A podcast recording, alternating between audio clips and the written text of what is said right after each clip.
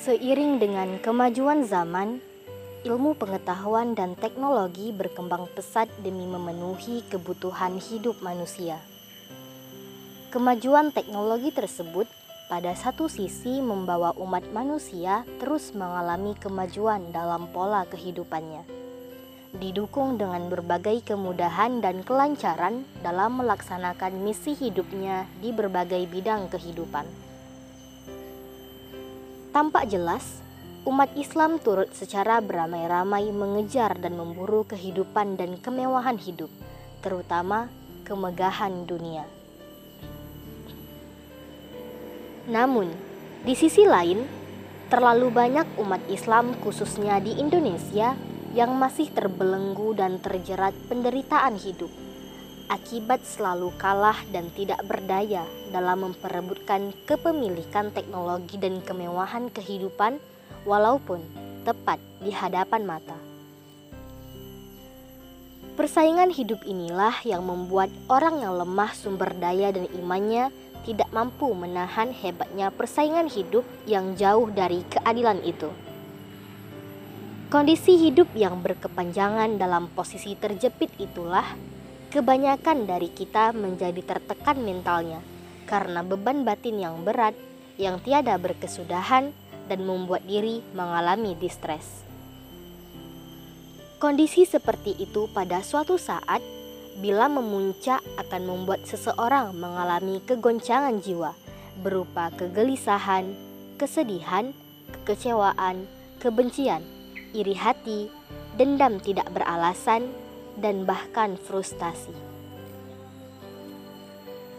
Solat bagaikan hembusan angin segar yang harum dan dapat menghilangkan polusi suasana kejiwaan.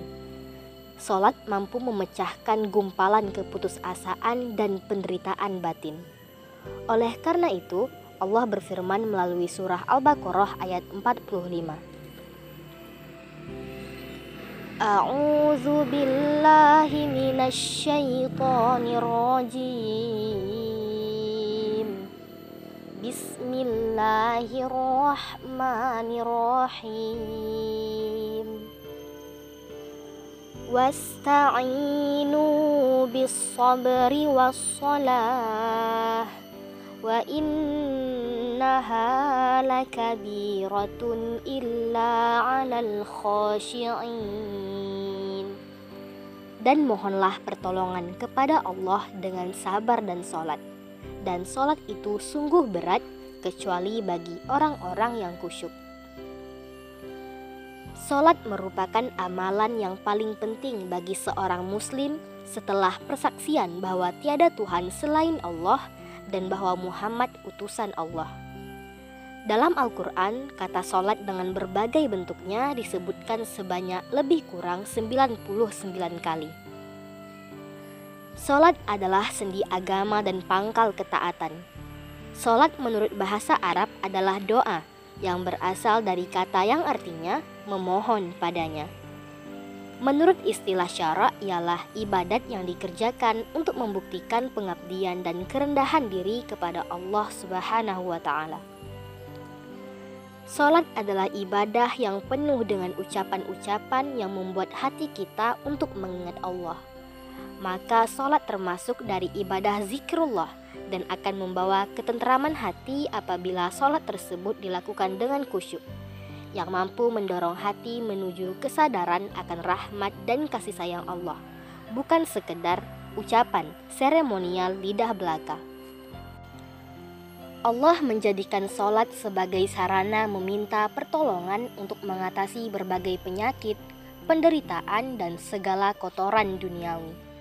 Betapa ketegangan hidup pada saat ini melanda hampir setiap individu masyarakat, baik secara material maupun spiritual sebagai akibat bertambahnya problem antara ketidaksesuaian antara impian, harapan, dan kenyataan. Sebagai seorang muslim tentunya melalui ibadah sholat dan mengadukan semua problem yang sedang menimpa diri sambil pasrah kepada Allah yang Maha Kuasa akan membuat kecemasan, ketegangan diri, dan semua beban mental terusir.